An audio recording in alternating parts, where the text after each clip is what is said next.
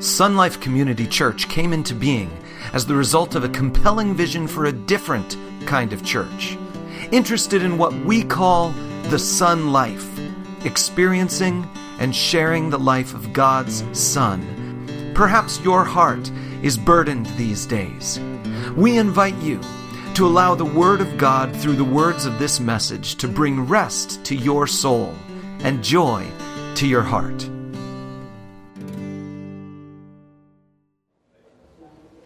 Our Heavenly Father, we thank you now that we can look to you. We recognize there is no more appropriate moment to listen to you speak to us than after we have just worshiped you and acknowledged that you are the Lord. You are the one who watches over us. You are the one who has prepared for this moment in our lives. So you are the one we want to hear from. So, Father, open our hearts, open our minds, free our wills to hear your word and, and just to grab a hold of it, to take it to heart and be blessed by it. For we ask this in Jesus' name and for the sake of his church on this earth. Amen. Now, two weeks ago, as we began the countdown toward our new church year, which is now only two weeks away, our sign up Sunday, and of course, our whole new congregation will be put together and recognized by the first Sunday in March. But that first Sunday in February is our, our public demonstration Sunday, and it's a great moment. It'll be the 29th time that Sun Life Community Church has been rediscovered as we progress with our one year renewable membership concept. What a, what a delight that is to just know we start over. Our word last week, John, was what? Resilient. He reminded me of that right before the service. Resilient. We, we live that out on a yearly basis. And so two weeks ago, we began the countdown toward our new church year and toward the discovery of that new Sun Life congregation. And as we did so, we began a new sermon series, just a short one, just going to take us through this membership time. But we call it People to Live With. That's what a church congregation is. We don't live with each other 24 7, but when we come together, there is a life that we share. When we meet in our cell groups during the week, when we see one another in the stores, wherever it might be, and you say, There's, there's a, one of my church members, there's one of my fellows, maybe I sit right near them, there's a sense that we share life together. These are the people to live with. And so, my focus in this short series of messages is upon you. How many of you have ever felt on a Sunday morning while I'm preaching up here that I'm targeting you?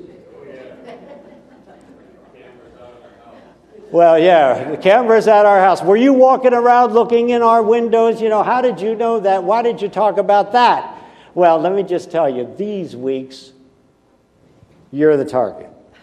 I am focused on you, but I'm rejoicing in you, not trying to find all your issues that uh, you hope I didn't know about. You see, our focus in this short little series, the people we live with, is upon the people who make up the congregation that meets every Sunday right here in this place. And let me tell you right off the bat my point of view. You are people that I can live with and worship with and delight in. So here's our series key scripture that allows me to look at you this way. Paul wrote to the Corinthians, 1 Corinthians chapter 12, verse 27, and he, he wrote these words 2,000 years ago, but it's equally true of our congregation right here today. Here's what he said 1 Corinthians 12, 27, You, you, plural, you are the body of Christ, singular. In this case, Sun Life Community Church you together form the body of Christ, and each of you is part of it. Could have said a special part of it, an important part of it, an essential part of it. As Paul would say in another place in the body of Christ, the ear can't say to the foot, I don't need you. And all of the parts of the body are essential, and all together we make up this local body of Christ. Together we create a unique expression of Christ Himself in this fallen, sin filled world of ours. So the question is what kind of people are we? What are some of the noticeable characteristics? And as I announced a few weeks ago, just to have a little twist on this series, we are R people. Letter R people. Capital R people. That is, we are people whose distinctive characteristics, at least the ones I'm going to mention, all begin with the letter R. So far, we've discovered the people who make up Sun Life Community Church are reborn people. And we've discovered that the people who make up Sun, Sun Life Community Church, as uh, John Walker reminded me before the service, are resilient people. Today we come to the third. Today's key identification is this the people who make up Sun Life Community Church are responsive people. Every now and then I get you to respond. In your hearts, happens all the time, doesn't it? Responsive people. And here's what you, they, if we're talking about uh, all of us together, they, these people who make up Sun Life Community Church, they respond to the Word of God. And they respond to the call of Christ and they respond to the nudges of Pneuma. And they respond eagerly and joyfully. I'm sharing that as our testimony, and I believe it. What a characteristic that is to be responsive people, those who respond to the Word of God, to the call of Christ, and to the nudge or the nudges of Pneuma, the Spirit of God Himself. This morning, I want us to just talk a little bit about each one of those three responses. First off, you, you people out here, you are responsive to God's Word. Just, just say that inside your own heart. Just say, I am responsive to God's Word. I desire it, desire to hear it, desire to learn about it.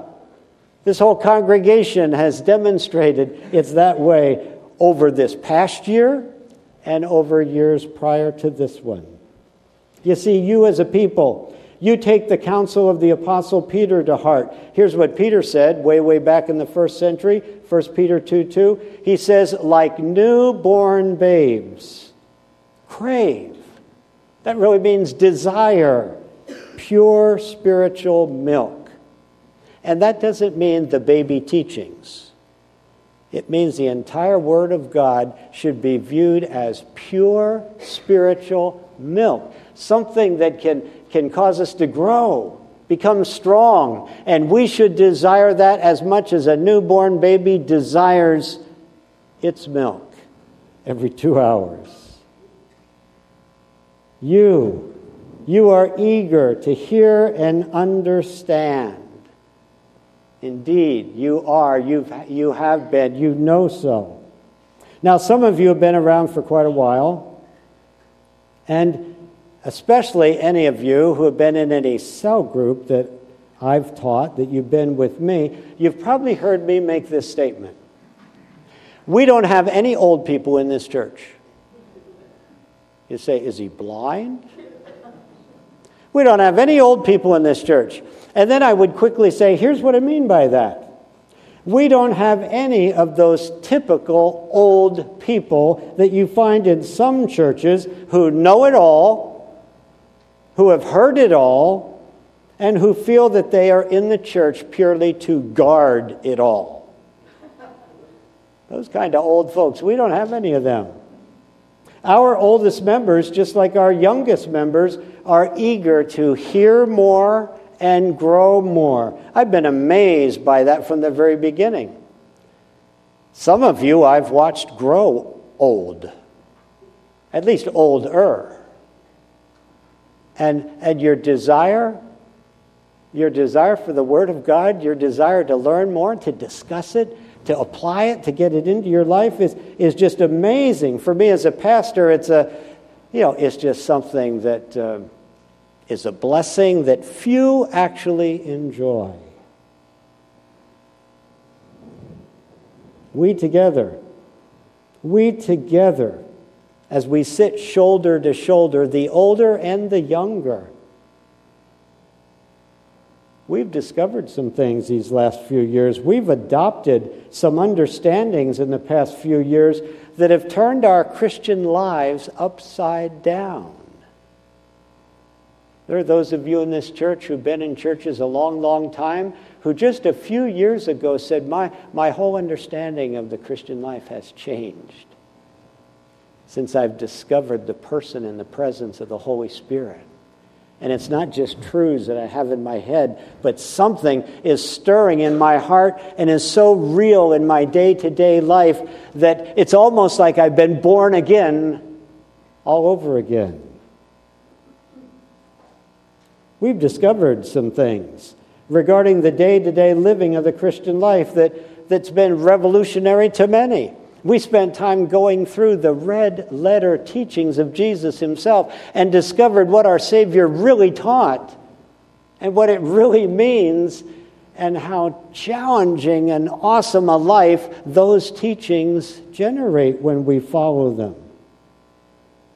We've had to lay aside some long held impressions, and we've had to take up some much more biblically correct ones. And that we have done simply because you've been responsive to the Word of God. So together we've taken Peter's counsel to heart. When I take my place up here on a Sunday morning, as I'm doing right now, following our worship time, I look out and I see a, a look of expectation on your faces again and again and again. You have a hunger and a thirst and a desire for the Word of God. Peter, if he were here, would be delighted. Here's something else we can say. You agree not only you not only follow what Peter suggested, you take his counsel, but you agree with the assessment of the apostle Paul. Here's what Paul said about this word of God that, that you uh, desire. He says, talking to Timothy, he says, Timothy, from infancy, since you were a little boy, you have known the Holy Scriptures, which are able to make you wise for salvation. The Word of God teaches us stuff how to be saved, what it means to be saved, how to get our lives in, in line with what God's will is, and as a result, our lives become really worth living. You see the Word of God the same way Paul did. It brings wisdom and understanding. It provides perspective for living. It raises our eyes above the day to day happenings. It enables us to look at both our world and our lives through God's eyes. We together, we together develop what we could call a biblical world view that reveals the perspectives of men to be both arbitrary and temporary. So, in a word, as I look at you, as I think about you, as I want to describe you, I say you are eager to apply the Word of God and grow into maturity. You respond to the Word of God. You truly desire it. You want to live by it. Now, that response all by itself, if we could just say we have a church like that, we have a congregation like that, that would be enough to just be amazing. Amazing. Just to say, to make this a special place and you a special people, to say you respond to the Word of God stands all by itself as a unique thing because for so many, in so many places in our Word, world, the Word of God has been laid aside, and the words and ideas of men have become prominent. Not with you. If I came up here on a Sunday morning and said, We're starting a series of messages, I, I found a neat book. It's got a lot of humor in it, got a lot of stories. It's actually the story of a famous ball player, and, and we're just going to go through this line by line. I could probably empty out this place. At that point, you'd say, Hey, that's not what we do here. That's not what we're about. You mean you're not going to be teaching the Word of God? We're not going to be reading it, studying it, discussing it? You're, you're going to bring up some kind of interesting story that might get us laughing? It might get us thinking a little. No, see, we're, we're not like that place. You're not those people. You respond to God's Word. And you want to have God's Word to respond to. You desire that. Secondly, in this list that we're giving, you are responsive to Christ's call. And by that I include you understand Christ's call. If we went through our country today, even if we went through many churches today, and if we were to ask the people sitting there, what would you say the call of Christ is? you would get a far different answer than what the Bible actually says. Christ's call is, you know, to, for salvation. Christ's call is to get, uh, get things uh, forgiven. What exactly is Christ's call? You here understand it. These are words that reverberate in your ear and resonate in your heart. We find them in Mark chapter 8, verse 34. Jesus speaking, red letters, he says, If anyone would come after me, he must deny himself and take up his cross and follow me. That's Christ's call. That's what the Bible says. Now, let me just tell you, those words are fighting words to many today, even to many who are found in churches, many who define themselves as Christian, many who have been told that God loves them just as they are, and therefore they think it doesn't matter if they stay just as they are. After all, they would say they have a life to live. They are the ones who know best how to live it. They're grateful that D- Jesus died on the cross for their sins, but their life is their life. And they're the only one who really knows what's best for them, what they need, how they should go about meeting those needs.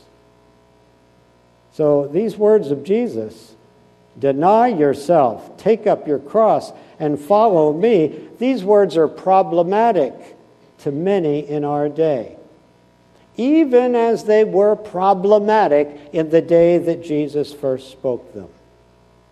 But here's the deal they're not problematic to you, are they? You know what Christ calls to you to. You know what his words say. You have to come to grips with that, and you have. And so we look at what it says here. Deny yourself, Jesus says. That means set selfish concerns aside. Now, nothing could be more clear or more reasonable than that. That's the fundamental directive of the one we call Lord. If He's Lord, then He's in charge. If He's Lord, then He directs our lives. It makes the most sense in the world that there can only be one Lord in one's life. When we give our lives to Jesus Christ, when we accept Him into our lives as our Savior and Lord, we lay aside our own ownership of ourselves. Our lives belong to Him. We, you, here in this place, understand that you know that the call of Christ is a call to surrender of self to Him. As the Apostle Paul said one time, I'm crucified with Christ and I no longer live. I'm no longer running my own life. I'm no longer making my own choices. I'm no longer deciding my own steps. I, the me, the self, has been crucified with Christ, and that part of me is as good as dead. It's Christ who lives in me. That's creating my current identity. It's that Spirit of God who has been given to me by the Father and the Son who begins to shape me into the very image of Christ, and it's that that I am pursuing. I could say, and my opinion no longer matters. Deny self. It's the very first step in a genuine commitment to Christ. And I am so grateful that you here in this place know that. And then Jesus says, Take up your cross. This too you've come to understand. It does not mean pick up the burdens of life and push on. Oh, it's my cross to bear. We say when there's some circumstance in our life, that's what people say. That isn't what Jesus meant. And you know that's not what Jesus meant. He's not talking about some cross to bear. We know, you in this place know, that that directive, take up your cross, means be ready. Be ready at any moment to put to death things that dishonor Christ or exalt self over Christ that have snuck into your life. Keep a cross handy. You will need to use it often. That's why, ever since I preached that message, and Linda bought me this very nice cross made out of three nails, to wear it as much as I can to remind myself not that Jesus died on the cross, not that I have a cross to bear. Life is tough, and you got to just bear up under it. No, this cross is to say, Mark, you're probably going to need this several times today. There are things still in your life that need to be put to death if you're going to follow Christ. If you're going to allow Him to be the lead of your life, if you're going to be faithful to, the, to His Holy Spirit who opens up truth to you, you're going to need this because you're going to discover stuff that just needs to be put to death. Every now and then, stuff will pop out of you that you need to nail to the cross. Now, I'm not sure where to put that part of me that called John Dave. That John, we've been together for 45 years. Don and John and Linda and me. And I look back at the back of the church and, and say, Dave, I'd like to put that to death. If I could just find that part of me. And let me tell you, I did stuff like that when I was 25. So don't say he's starting to lose it. I remember once my first year in the ministry, 25 years old, I stood up on a I stood up on a Christmas morning and said, "Happy Easter." I knew it was a holiday. Everybody thought I did that for laughs. I'm only a 25 year old kid right out of seminary, doesn't have brain problems. I frequently do that. John, if I could find that little part, I'd just nail it right here, the cross. But there's other things that are a little bit more serious than that in all of our lives, right? And so Jesus says, deny yourself but it doesn't mean self isn't going to sneak back in, and some of our weaknesses won't show back up, and some of our problems might not emerge again, and somebody else might stimulate things in us we don't want to have stimulated, but there they are. Jesus said, and remember, take up your cross. Because there will be things that need to be put to death once they show themselves. Don't find them attractive again. Don't find them as something you'd like to pursue once more or try for the first time if it's not matching up with the Word of God and the purposes of Christ and it snuck in somehow, put it to death. Take up your cross as often as you need to. And then he said, Follow me. Follow me. This is the aspect of the call that leads to abundant and joyful and Christ honoring living, and you have come to accept that. You know that following Jesus, that Jesus, the Bible says, left us an example that we should walk in his steps. And so you make becoming like Jesus the ultimate object of your life. You make walking in his footsteps and following his example and obeying his teachings the agenda for your life. You've become attracted to the red letter scriptures, those words that came from Jesus himself. You recognize there's a unique ring of truth emanating from them. Now, granted, the steps that Jesus laid down are 2,000 years old. But the amazing thing is, they remain clearly visible. He is not hard to track. Can't see him. He passed this way a long, long time ago. But he's not hard to follow. He's not hard to track. His steps are there, and the Holy Spirit points them out to us. And we have heard his call. And we, you, you understand his call and what it means, and you've responded to his call. And I know sometimes it can be frustrating to be in conversation with other believers who really have never actually heard Christ's call upon their life at all. And to not, do not understand there's any more to the Christian life than just praying a prayer that says, Father, forgive me. I believe Jesus died on the cross for me. And when you're with them and your heart goes out to them, you, you want to be able to say to them, there's so much more to the Christian life than that. And we have discovered over the last, well, now it's the last seven or eight years really, what some of that something more is. And here's the third response that we as a congregation have been making together, you, you are responsive to Pneuma's nudges. You count on them. He is the voice of God in your life today. He, you are learning to hear and heed his voice. You've come to rely upon what you now understand is the absolute fundamental reality of the Christian life. And let me just say this.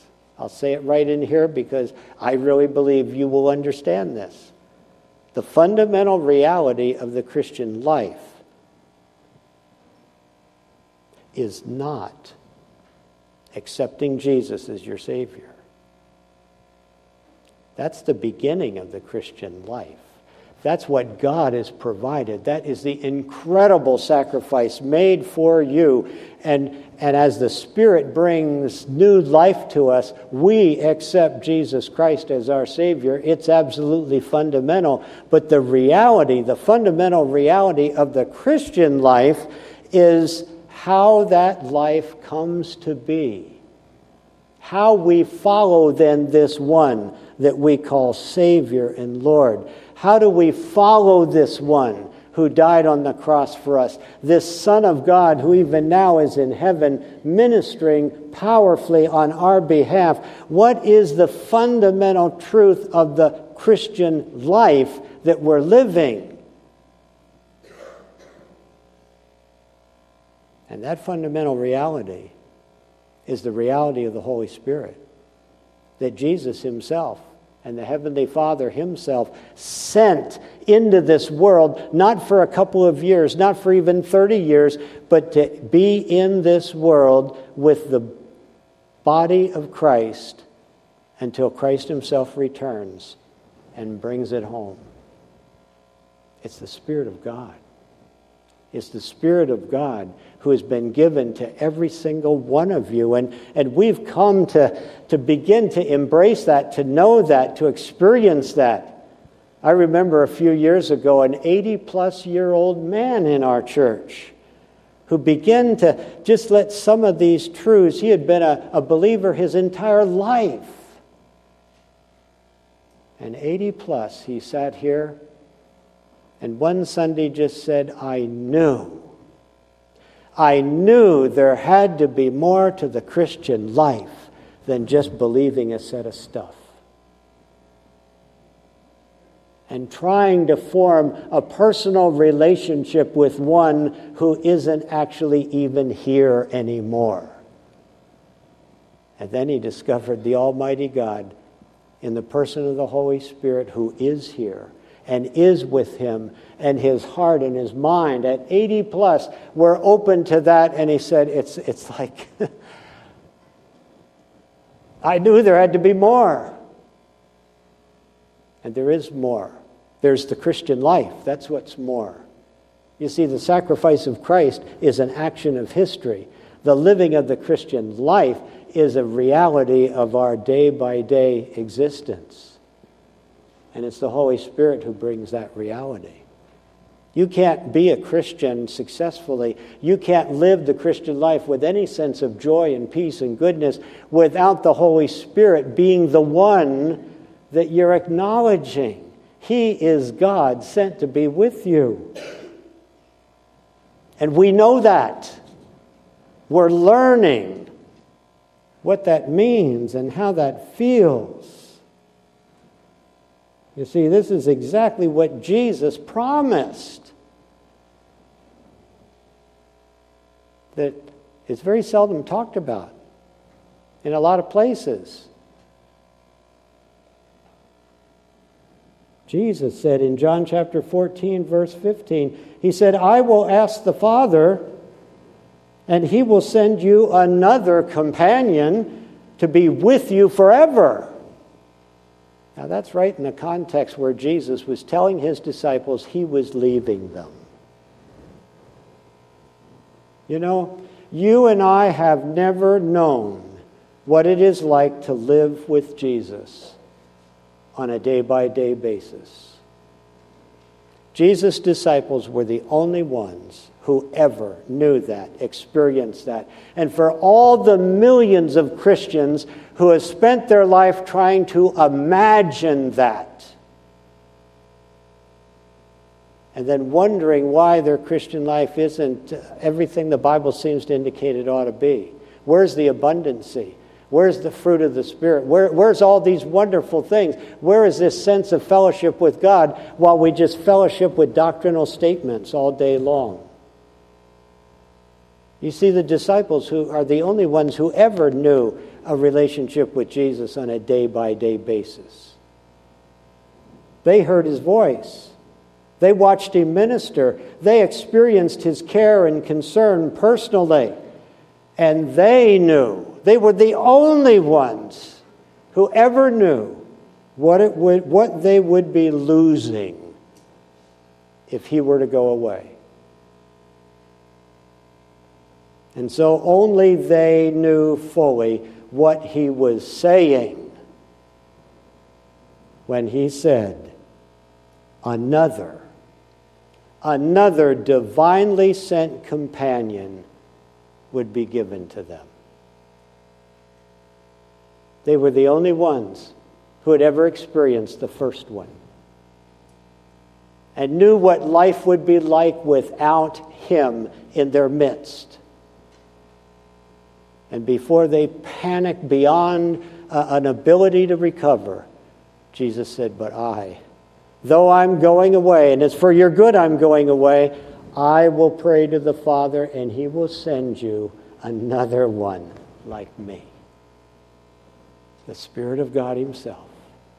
And He will be with you forever, not just for three years, forever and He will be with all of you at the same time, no matter where you are. You can count on that.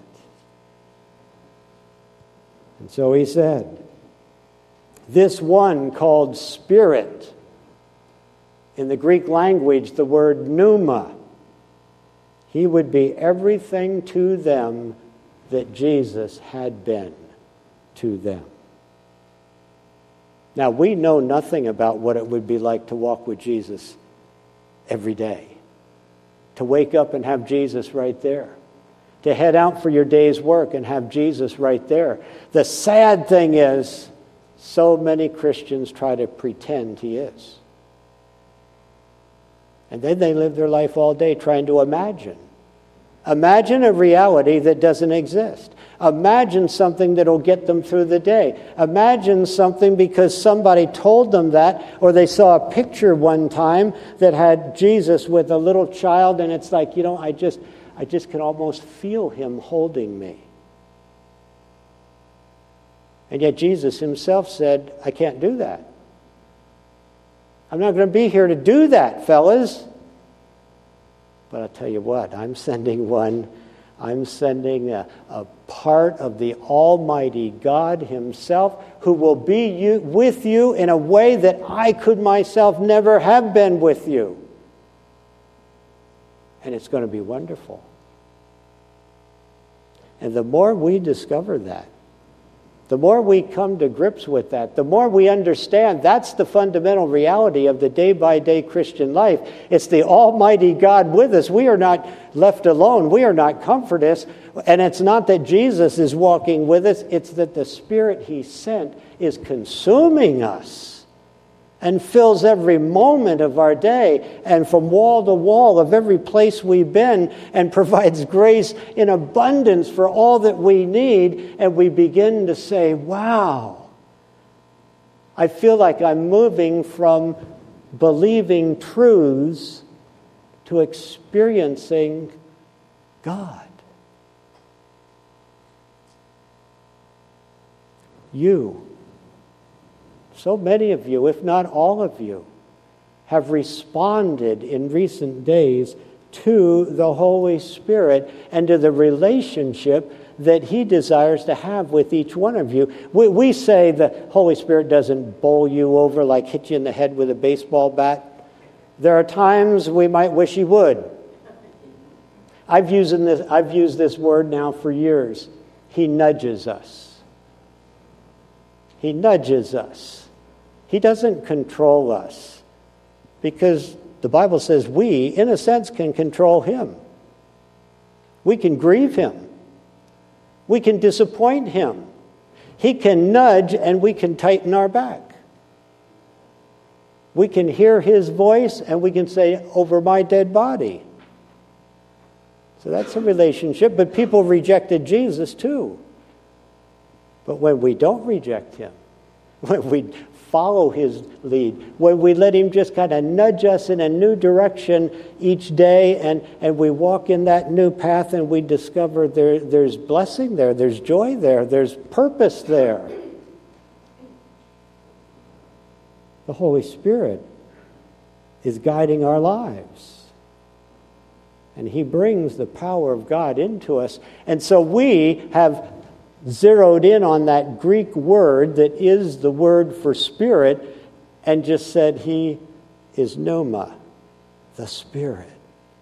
And he's alive and real and personal and not just a power of God, but a person. And so we, we sense there's something going on in our lives more than us just believing biblical truth. There's the presence of God with us. And I've learned, even though the Holy Spirit, Jesus said, will remind us of everything that Jesus has said, one of the ways the Holy Spirit reminds us of everything Jesus has said is the Holy Spirit arranged for everything that Jesus said of import to be written down. We have Jesus' words in this book. We can read them and read them and read them. And yes, Pneuma can say to us, that, that was Jesus. Jesus wants us to do that. Jesus wants you to follow that. But the words have been preserved and we have them. We can read them and remind ourselves of what Jesus said. What the Spirit does, I've discovered, He doesn't necessarily just pop scriptures into our mind all through the day. What He does is we're living our lives and He kind of nudges us to do stuff, to respond to people, to go here and be involved in some situation. It's more like He's telling us and showing us and leading us, even as Jesus went through the world, just ministering to people and entering into situations and having an impression that I ought to. That's the Holy Spirit just nudging you in that direction, not just teaching us great theological truths, though He teaches us in those things as well. He opens up the Word of God to us, but He he directs us day by day, and it begins to feel like we're actually involved in something with God. And it's an awesome way to live. And so Paul Paul said something here to the Galatians responding to this relationship with the Spirit. He says Galatians 5:16 he says, Live by the Spirit, and you will not gratify the desires of the sinful nature. This is how these couple of things fit together. The more I live by the Spirit, the less I need this cross.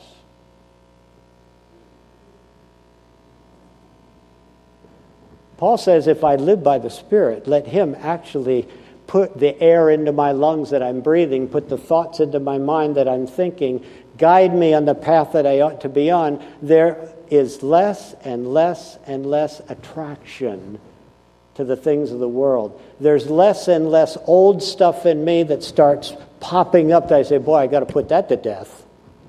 I can't let that start running around in my mind or heart. No, Paul says the Spirit almost acts as a filter. He says, You live by the Spirit, and you will not gratify the desires of the sinful nature. Because He's so much more attractive than that stuff is. The abundant life that Jesus came to provide is so much more satisfying than the stuff of the world. And so the Holy Spirit, He is repulsed by the desires of the sinful nature and as we walk with Him, we become repulsed by them too. One last thing. Here's a final thing you have no doubt begun to experience as we respond to Pneuma's nudges. Here's what uh, Jesus said in Matthew 10 19, getting his disciples ready for this, for the work of the Spirit. He says, Do not worry about what to say or how to say it you will be given what to say, for it will be the Spirit of your Father speaking through you. And what happens there, what frequently happens in a life situation where ultimately we, we think we're going to have to say something, do something, respond to somebody in a way, and we want, we want to do it in a Christ like way, what happens, I believe, more often than not, Pneuma, the Spirit of God, stirs the right feelings in our heart. He stirs the right feelings in our hearts, and those feelings that are stirred in our heart put the words in our mouth.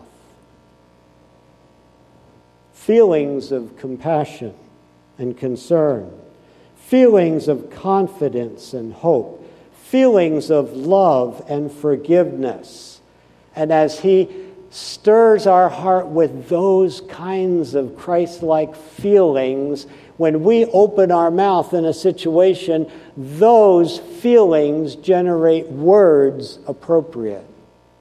Jesus said one time, Luke chapter 6, verse 45, Jesus said, Out of the abundance of the heart, the mouth speaks.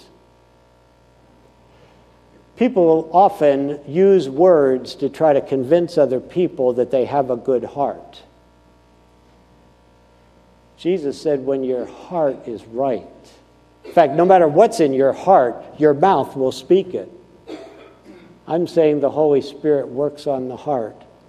He puts the right thoughts, the right feelings into our heart in a given situation. And then when we walk into that situation, words come. Words consistent with what's in our heart. Out of the abundance of the heart, the mouth speaks. And when that happens, our words come across as genuine rather than scripted. That's pneuma at work.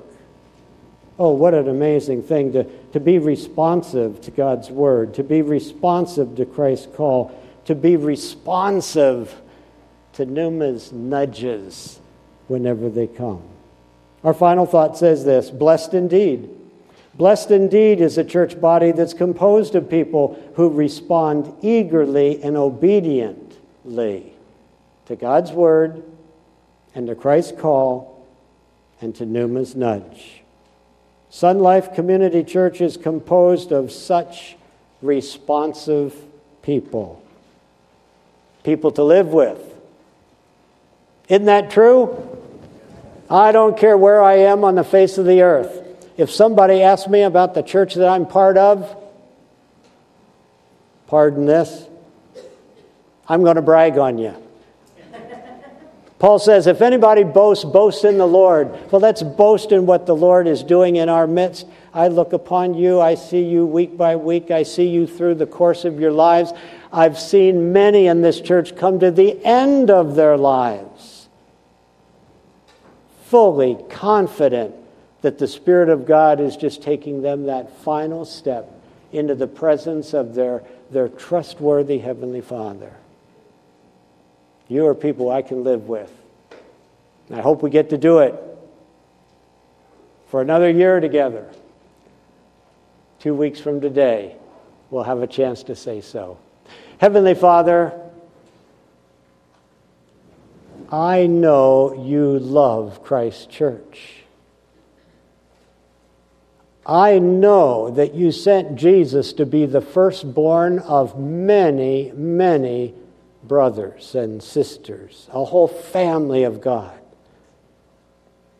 And Father, of course, standing here today, we, we can't speak for any other church anywhere, any other body of people anywhere. We don't know other than glimpses of other places, other things, other people. But Father, this we know. This we know. We know what we're seeking to be. We know what we're making progress in. I know when I stand here and look at these people that it's the Word of God they want to hear. It's the call of Christ they want to heed. And it's the Spirit of God that they want to companion them every single day. And Father, I praise you for that. Pray your blessing upon them this coming week now, for we ask it in Jesus' name. We hope this message has inspired you to live the sun life together with us. If you are near Apple Valley, California this weekend, we invite you to join us in person Sunday morning or through our live broadcast. All the details are on our website at sunlifecommunitychurch.com.